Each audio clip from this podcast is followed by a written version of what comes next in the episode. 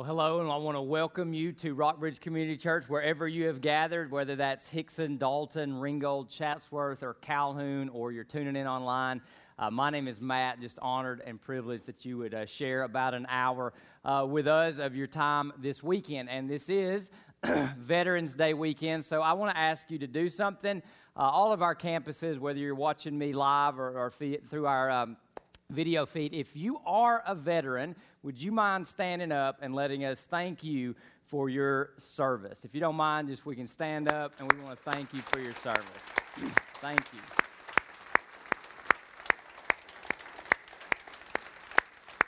Yeah, fa- fa- fantastic. And always, I always like to remind you, uh, having a brother who's still active duty, that right now, in uh, parts unknown and all over the globe, there are sailors, soldiers, airmen, Marines, Coast Guardsmen, and women who are on watch, on duty, on station, on patrol, so we can have this thing we call freedom of religion and the freedoms and liberties that we enjoy in, uh, in our nation. So thank you for your service, veterans, and I hope uh, all of you, all of us, have a great weekend. So uh, let me tell you where we are. You helped us design a sermon series by texting in how you would complete this sentence I believe in God, but.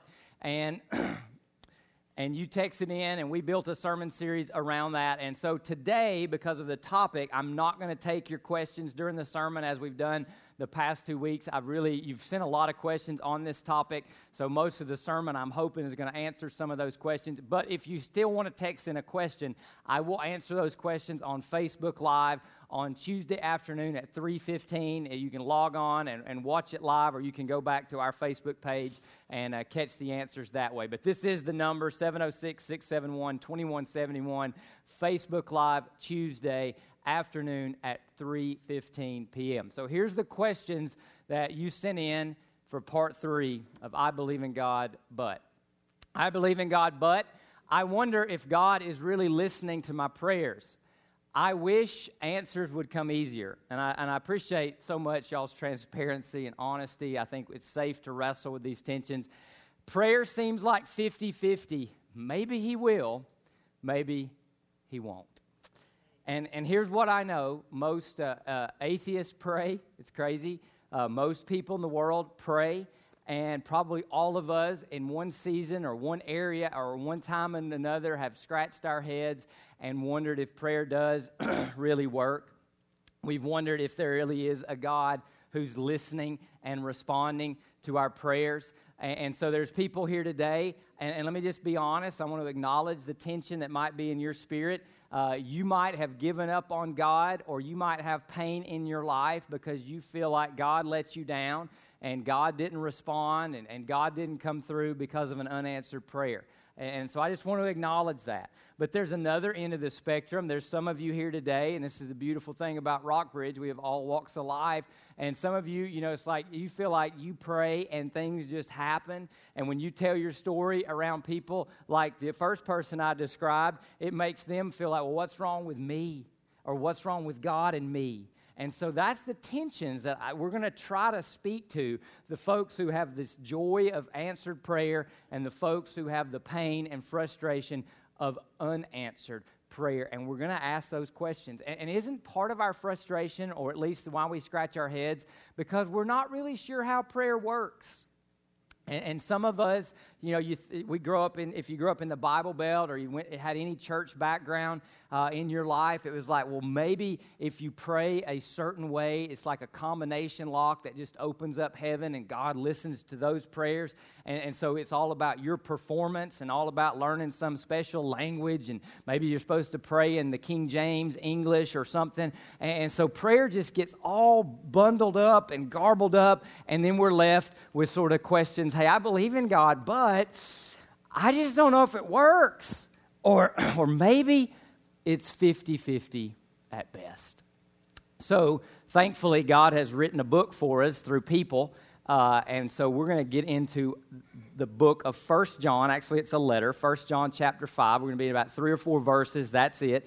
There's tons of stuff in the Bible about prayer, and, and you can't build your theology or beliefs about prayer just with what Jesus said in John or what Paul says in Colossians. You kind of got to put it all together to understand it. And in my opinion, the best summation and the most concise summation of prayer comes from John from John's first letter or John's first epistle and we're going to be in chapter 5 verse 13 through 15. Before you open your Bible or turn your Bible on, it's important that we note the the, the theme of John's letter which is all about Christians or the believer having confidence and assurance about a lot of different things. And so he's going to turn that to say, let's have confidence and assurance about prayer. So, my hope today is I'm praying for all of you who sent these questions in. I'm praying for us as we want to be a church of prayer, is that we could take this 50 50 and move it a little bit closer to 100% when it comes to how we view prayer. I'm going to read the whole passage all at once, then we're going to go back and break it down a little bit together. All right, 1 John 5, 13 through 15. I have written these things to you who believe in the name of the Son of God, so that you may know that you have eternal life. So God, He's writing to people who haven't died, and He's like, I don't want you walking around wondering if you're going to spend eternity with God or apart from God. I've written this so you can know that you know that you know. If this is a question for you, we will touch on it today, but the best place I can direct you is part one of this series of I Believe in God button. It's available if you want a CD, or of course, you can go to our website and watch it or download it online. So I'm writing to people so that you may know that you have eternal life. In light of that, there's confidence that you can have before God. So he says, This is the confidence we have before Him. If we ask anything according to His will, he hears us. And, and if we know that He hears whatever we ask, we know that we have what we have asked of Him. So look what He says. If we have assurance that we have eternal life, then we can have confidence and know and know that God hears and answers the prayers that we ask of Him. So He connects all those dots to give us confidence in prayer. Now, what you see in these verses are really two things or two categories. You see a promise that God is making through First John, through John as he writes First John. The promise is, hey, if you have assurance of eternal life, then God hears your prayers if you pray according to his will. So you have a promise about prayers that get answered, which is the tension we're addressing here today, right? And you have a condition. Conditions have to be met for promises to be fulfilled. And that is where the tension comes in. And, so I'm going to put a statement up here, and, and, and, and here's the challenge here because if there's such pain when it comes to unanswered prayer that uh, sometimes I, I, need to have a pastoral one on one moment with you, but I'm trying to cover a whole gamut of, ta- of topics. So please understand. There are going to be some tense moments here, but we want to wrestle with those to understand the heart of God for prayer. So, the tension that we feel when it comes to prayer is simply this Will God do or give me what I want, or will I let God be God? That is the tension that we face when you wrestle with prayer. Because all of us could say, This is what I want God to do. And, and, and, and if we're honest, we'll say, This is what I think God ought to do or should do. And if we're even radically honest, we'll say, If I were God, this is what I would do. And when that does not happen the way you think or the way you expect, there's the pain, there's the rub, there's the doubt, there's the confusion. Versus what First John is saying, we've got to go with the promise and the condition, and will we just let God be God? Now, God's going to be God whether you let Him or not. But in our minds and in our faith, we have to let God be God. Now, I want to say this I've been walking with Jesus since I was eight years old.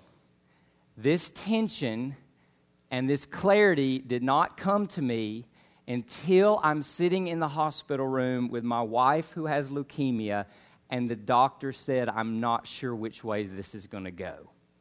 We'll know in about six to eight hours. Okay, that's when it sort of gets real. That's when the head to heart goes. I hesitate to even share that with you because my wife did get healed, and some of you are sitting here and yours did not. And, and so I just want to acknowledge the hurt, the pain, the confusion around all of this. but I want to invite us into that tension because I think when we go into those tensions, God can do some really cool, deep works in our spirit and in our souls. Okay? So, if I had to summarize what John is trying to teach us in those couple of verses, I would say it this way God has promised to answer prayer, but with conditions. God has promised to answer prayer, but with conditions. So, we have to understand the promise and we have to understand the conditions in order to kind of sync this thing up and get prayer plugged in uh, so it doesn't malfunction or confuse us or lead us to doubt or even lead us away from God. So let's answer your questions. Here's the questions. So, why do we pray? Here's one some of you sent in. If God knows everything, which He does, if God knows what I'm going to ask Him, why in the world do I have to ask Him? Great question. The reason that we pray is because God, as a king or God as a leader, has ordained prayer. He said, My people need to pray. And he's done it for two reasons missional reasons, when, which means God has a mission that he wants to accomplish. We talked about that. Your campus pastor, your venue host talked about that in relation to our mission trips and our go opportunities. That God has a mission he's trying to accomplish in the world. Rockbridge, we want to be a part of that. So we have partners and we go. We encourage you through our Hope initiatives here locally. We encourage you to live sent. We encourage you to grow in your faith. All of that's God's mission, and God has simply ordained that he will accomplish his mission through or in response to the prayers of his people. The other, the other reason that God has ordained prayer is for relational purposes. God is a father. Do you want your kids to talk to you, parents? Do you want your kids to ask you for things, even though you know what they need and you may know what they're going to ask before they ask you? I still love it when my eight year old or my 12 my, uh, year old asks me for stuff that I know they're going to ask for, right? I, because it's relational and it's amazing. So when, when I say the word ordained, I, I, mean it this way God has ordained that prayer is going to do some things relationally and missionally in the world. So when, I, when you say, well, why should we pray? To me, it's like me asking you, well, why do you breathe? God's ordained that your body takes in oxygen, right? And He's given you lungs and the capacity to take a breath, and He's given you perfect mixture of the chemistry of the air so that oxygen goes into your body and does what God created it to do. God's ordained you breathe to stay alive. God's ordained you pray to relate to Him and accomplish His mission. All right? Second question about prayer is well, whose prayers get answered? Whose prayers get answered? And we'll read it here. I have written these things to you who believe in the name of the Son of God, so that you may know that you have eternal life. This is the confidence we have before Him in prayer. So, whose prayers does God promise to answer? The prayers of His kids, the prayers of His children. So, if, a, if an un- unbeliever or an atheist prays, there is no promise that behind that prayer that God will respond to it the way the person wants to.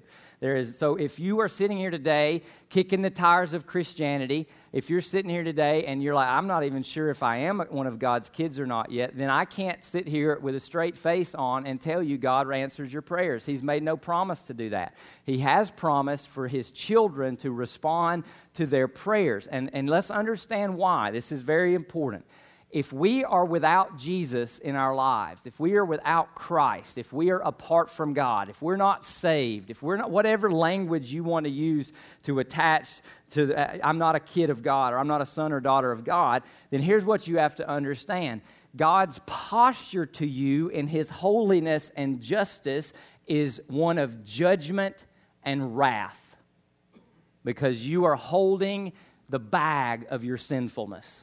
You are guilty and you will be condemned to spend eternity apart from Him. So you are an object of His justice and God's perfect injustice.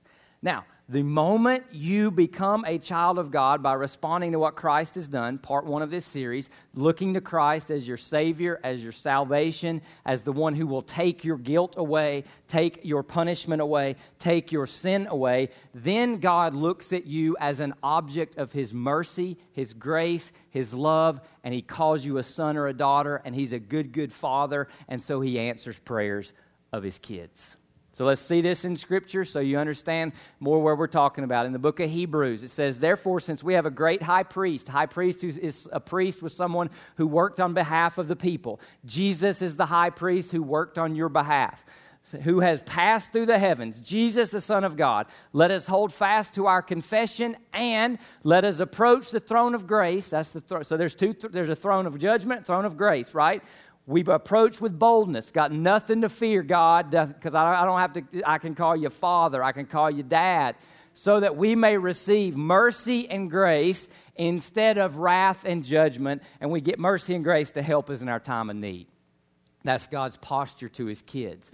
Say it another way in the book of Romans. For you did not spirit, receive a spirit of slavery to fall back into fear. Instead, you received the spirit of adoption by whom we cry out, Abba, Father. Not the man upstairs, not generic Lord, not generic God. Abba, intimate daddy, father, right? So the Spirit of God comes to be inside of you, and that Spirit Himself testifies together with our spirit that we're God's children. And the Holy Spirit helps us in our weaknesses. How does He help us in our weakness? For example, we don't know what God wants us to pray for, but the Holy Spirit prays for us with groanings that cannot be expressed in words. And the Father, who knows all hearts, knows what the Spirit is saying, for the Spirit pleads for us believers in harmony with God's own will. We just read about God's will in 1 John 5. We'll come back to that. So, ding, ding, ding. That's two scriptural authors agreeing with something about prayer in relation to God's will. But the Spirit does what? Helps us in our weaknesses because we do, know, do not know what to pray for as we should. But the Spirit Himself intercedes for us with unspoken groanings. And He who searches our hearts knows the mind of the Spirit because He intercedes for the saints according to, here's our phrase again, the will of God. So let me say this. Sometimes we don't know how to pray for a person or a situation. It is perfectly okay to sit by faith at the throne of grace and just say someone's name or say a situation and then just sit in silence and let and trust what I just read that the Spirit of God who lives inside the kids of God, the children of God, and let the Spirit speak to the Father. That's okay.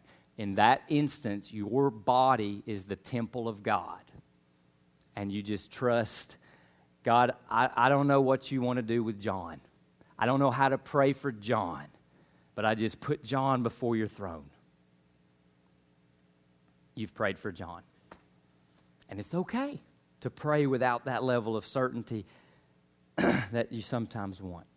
It's okay to do that. So, why do we pray? Because God ordained it. Whose prayers get answered? Sons or daughters, people who have moved from wrath to grace by their faith in King Jesus, Jesus our Savior. And now the question is okay, well, how do we pray? Or maybe what do we pray? Or, or how does God answer prayer? Or what prayers does God answer? Clarity comes in 1 John 5, verse 15. If we ask anything according to his will, which we just read about with the Holy Spirit in Romans 8. So Paul and John agree and got to pray in accordance with God's will. And if we ask anything according to his will, he hears us. So God answers prayers that align with his will and agenda. This is probably where our rub comes the most. Because either you're saying, well, what is God's will or agenda? Or you're confusing what you think God's will or agenda should be with what it actually is. So you have to understand this when it comes to prayer. Prayer is not a tool of manipulation, but a habit of submission. A lot of people who have asked me over the years really look at prayer as a way to manipulate God and get God on their side. It's like a rabbit's foot. It's like a superstitious thing. If I do this, then God ought to or God should. God, I've been in church. God, I've been praying. You owe me this. I will go back to point number two. God owes us absolutely nothing but wrath and justice and judgment, and yet He's given us life and grace and mercy in His Son. Prayer malfunctions when you get away from those understandings.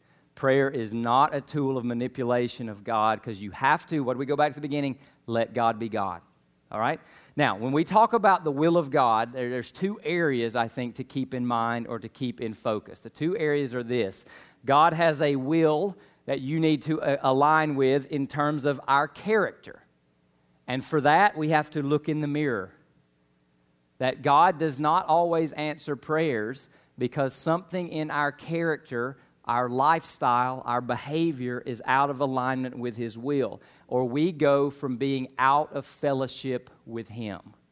There's things my kids, if my kids are in trouble, they ask me for certain things, and the answer is no because they're not ready yet, or, or there's a consequence or something like that.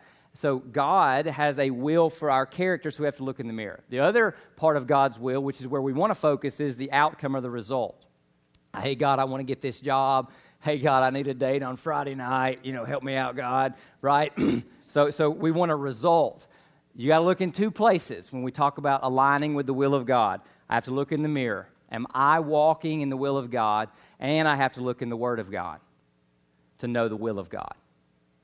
Prayer apart from the Word of God is impotent because you can't know the will of God without knowing the Word of God. Okay, now some of you I have sent this in already, and I've heard you. You've said, I believe in God, but I don't know about anything. I don't think the Bible's the deal. I, I got concerns about the Bible. You can come back next week and we're going to talk about I believe in God, but I got concerns or doubts or questions about the Bible. But the Bible is foundational for us to know the will of God and understand the will of God. So let me zero in and talk about our character. I get what I'm about to share with you from a, a, a preacher, not a preacher anymore, but a, but a Christian speaker and author named Francis Chan. So he talks about this. Uh, when his prayers go unanswered, he tends to look in about four areas. And here, and I've adapted a little bit, but here's what they are. When I know something is a sin, but I don't fight it. Notice I did not say sin less. There's not anybody in this room, yours truly included, that is sin less, because we all need a Savior.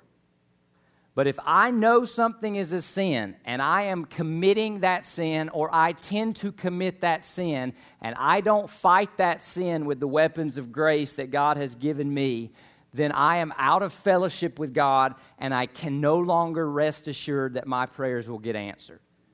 So you can know, now some sins we don't even know about right? Your wife comes up to you and says, Hey, that hurt my feelings. You were really rough with those words, or you really lambasted your kids, Matt. I think you exasperated them. And Ephesians and Colossians tell us dads not to exasperate our kids. And I'm blind to the fact, so I didn't know that I sinned. She tells me I'm a sinner in that fashion, and I'm like, you know, either I, either I get defensive or I get humble, and then I can fight my sins against my kids or against my spouse. You got it? Understand that, right? So that we have some sins that we're blind to. That's why we have other believers in our lives and godly women and godly men around us, right? That's why we need church and community and small groups to take those blind spots off. But when I know what I am doing or what I've done or what I have a tendency to do is a sin and I refuse to fight it, then do not be surprised if prayer has problems too for you. Another character area is if I, and this comes from 1 Peter 4, if I have unaddressed marital strife, or Jesus said, Hey, if you're at the altar doing business with God and you remember your brother's got something against you, but quit your business with God and go get right with your brother. So he connects horizontal relationships with vertical, right?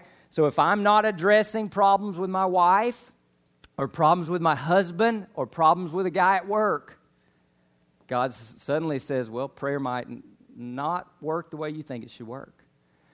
Another area from Isaiah 58 is when we fail to care for the poor. Isaiah uh, in Isaiah 58, go read that whole chapter. It is amazing.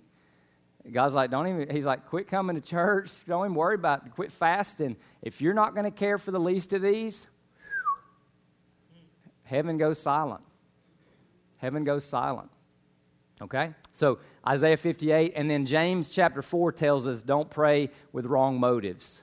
Don't pray with wrong motives.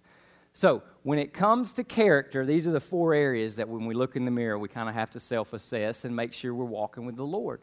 Now, let's go to outcomes and results, because at the end of the day, we're like, hey, I want to get what I want to get, right? Or I want to get what I'm praying for. All right, so what do we do with that? All right, so here's the challenges. Most of us do this we pray for our predetermined positive outcome. All right, now I do not want to be insensitive, but I have to say this to, to try to make the point. Someone gets cancer, we immediately rush and pray for healing. You all did that for my wife. I'm eternally grateful. Okay, but w- w- someone's up for a promotion, and we automatically pray for our predetermined positive outcome as they should get the promotion. Pray and ask God. All right, so we just rush to that predetermined positive outcome. And so I want to challenge that a little bit, and I want to read you a story of a mother whose daughter was born with a fatal genetic condition. She says this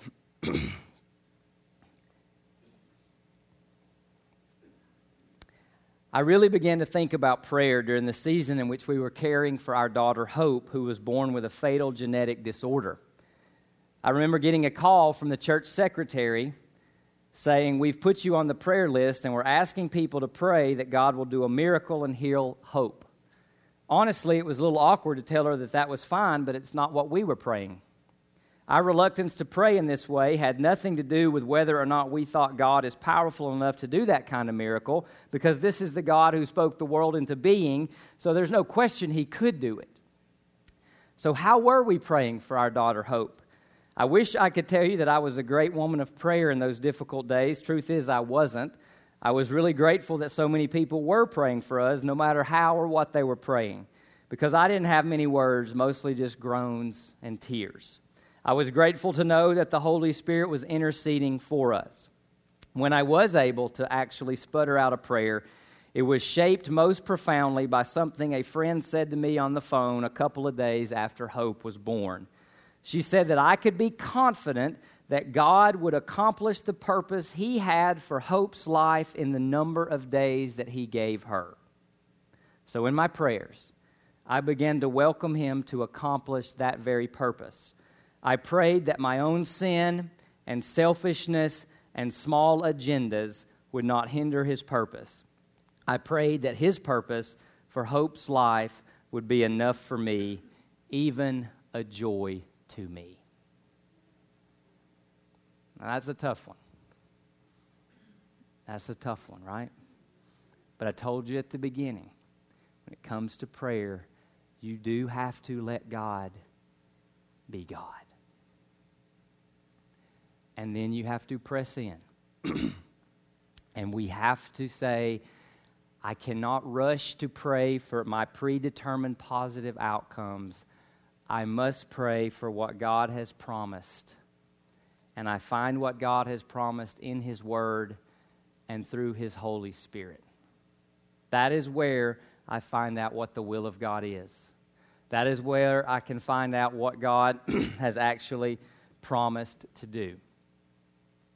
And I've told you this last week, and I say this with as much love and truth combined as I can. Not everybody lives to 100. Not everybody escapes bankruptcy. Not everybody escapes cancer. Not every child lives into their teenage years. And nowhere in Scripture has God promised those things. Will we let God be God? And it, when you are faced with a challenge like a hope, you have to say, Will I judge God by this situation that I'm facing that He's not responding to, apparently, or from my perception? Or will I look at God through the lens of the cross? All we deserve is judgment and wrath. In Christ, what do we get? Grace, mercy, and love for eternity. I'll read you another story. This comes from George Mueller, probably the one who's taught me the most about prayer other than the Bible. He founded orphanages in England, never asked anybody for money because he, like, he felt like the Lord told him, Pray and I'll provide. So he never went into debt and never asked for money. And he always had enough to feed the orphans. orphans. When he was about 60, his wife became ill and he prayed for her to be healed, and she died. And after having thousands of prayers answered, here's what he wrote about his wife's death. the last portion of Scripture which I read to my precious wife was this The Lord God is a sun and a shield. The Lord will give grace and glory. No good thing will he withhold from those that walk uprightly. I said to myself with regard to the latter part, no good thing will he withhold from those from them that walk uprightly. He said, I am a poor, worthless sinner, but I have been saved by the blood of Christ, and I do not actively live in sin, but I am walking uprightly before God. Therefore, if it is really good for me, my wife will be raised up again, sick as she is. God will restore her. But if she is not restored again, then it would not be a good thing for me. And so my heart was at rest. And here's the phrase I was satisfied with God. That's another hard one. Because we've all know somebody or experienced that ourselves. But what Mueller's testimony reminds us of is we let God be God and God is enough. Or as I like to say it mathematically, Jesus plus nothing still equals everything. That's how worthy he is. Now let's zoom back out and ask this question What has God actually promised? I found about five things in large categories that have tons of prayer promises underneath them. But I found about five things. God has promised to save anybody who calls on Him in faith. God has promised to give us more of Himself.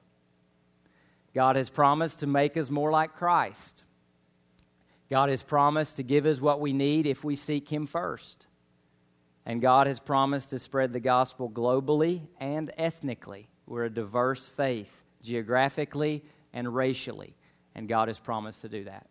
I really couldn't, I struggled and I couldn't find anything else like that. So we need strength and wisdom. That's under make us more like Christ. I've got a, a, child who's not a Christian, and I have been praying for them for 10 and 15 years. God has promised to spread the gospel, and God has promised to save those who call him on faith. Has God promised to save everybody? I'll go back to George Mueller.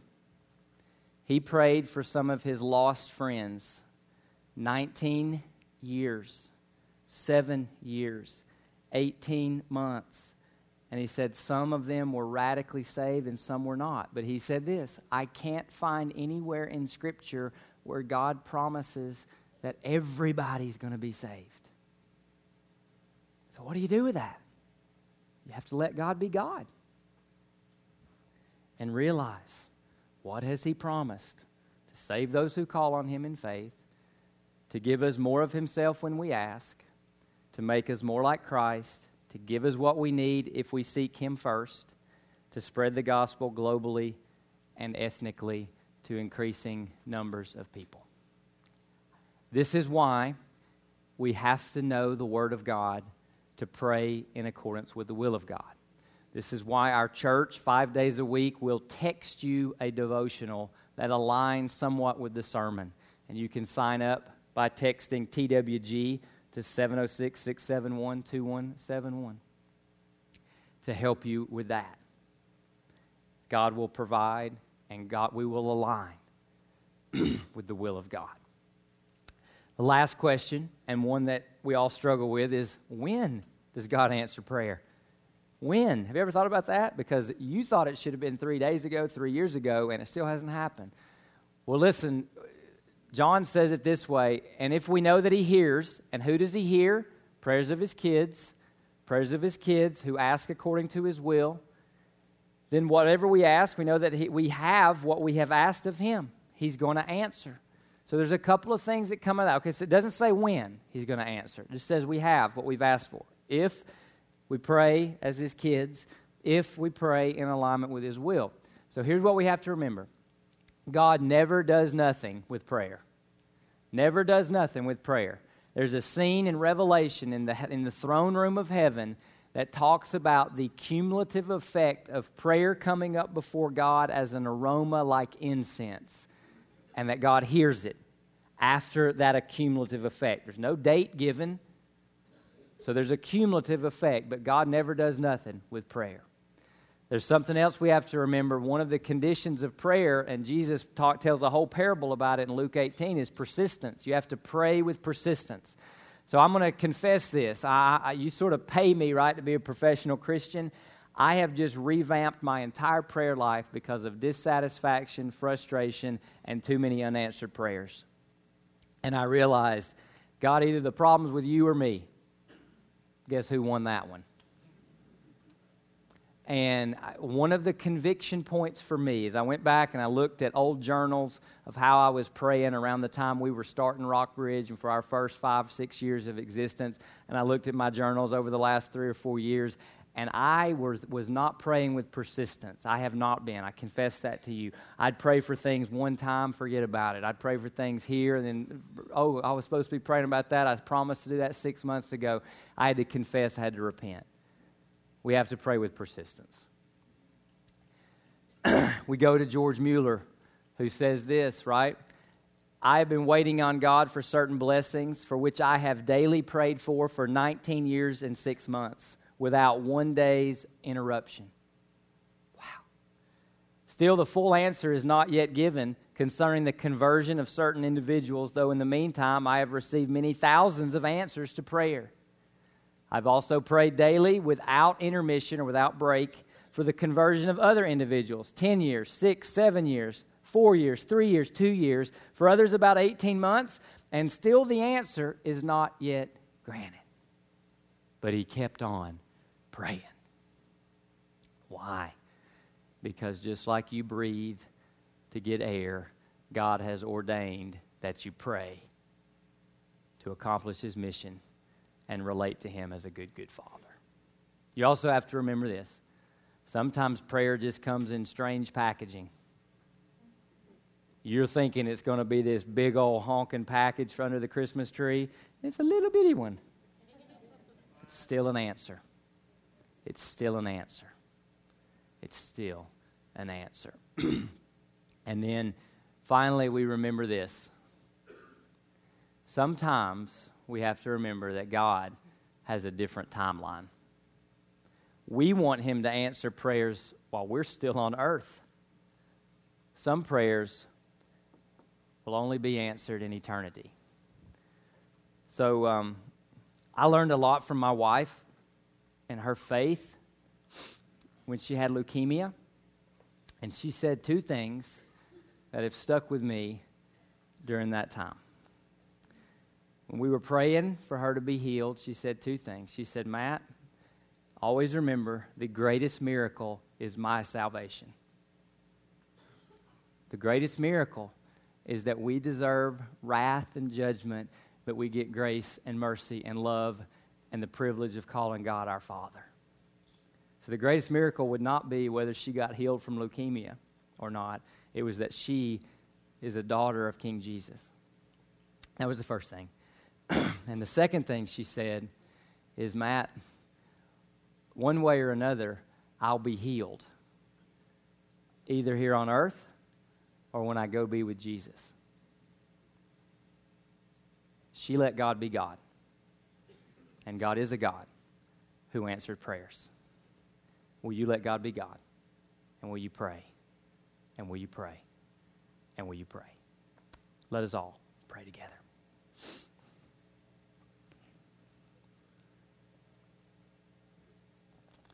Father, thank you that I can call you Father. God, there may be folks here right now who want to call you Father, but first they need to call on Jesus to be their Savior and their Lord. And I pray if that's stirring in their spirit now, that they would do that right now. And Father, undoubtedly, all of us walked in here maybe with something we're praying for or we need prayer for. And I pray that today we understand a little bit more of how prayer works and how we can relate to you through prayer and see you respond in grace and mercy because we, your children, have taken you at your word and prayed those things that you've promised to do. So, God, I pray for the hurting, for the doubting, for the sick, the hopeful, the confused, the anxious, the scared. I pray for the teenager, the senior citizen, the middle aged mom, the single mom, the newly married couple, the new parents, the businessman, the shift worker. I pray for your kids that your will would be done on earth as it is in heaven. In the name of the Father, the Son, and the Holy Spirit, we pray. Amen.